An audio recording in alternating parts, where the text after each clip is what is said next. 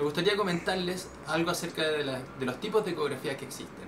En la ecografía obstétrica eh, está la ecografía 2D, que es la ecografía normal, está la ecografía 3D, que es donde se ve la estructura fetal en, en tres dimensiones, y está también la ecografía 4D, que es una ecografía en 3D pero con movimiento. Estas ecografías se pueden hacer a lo largo de todo el embarazo, desde el primer trimestre hasta el último trimestre del embarazo.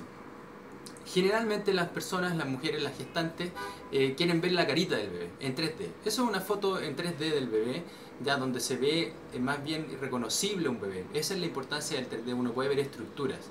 También se puede hacer vía transvaginal. Muchas, en muchas ocasiones me preguntan si acaso es seguro hacer una ecografía transvaginal. La ecografía transvaginal solicitada por su médico, su matrona, es segura siempre y cuando ella la solicite. No genera da- daño al bebé y es bastante segura y confiable.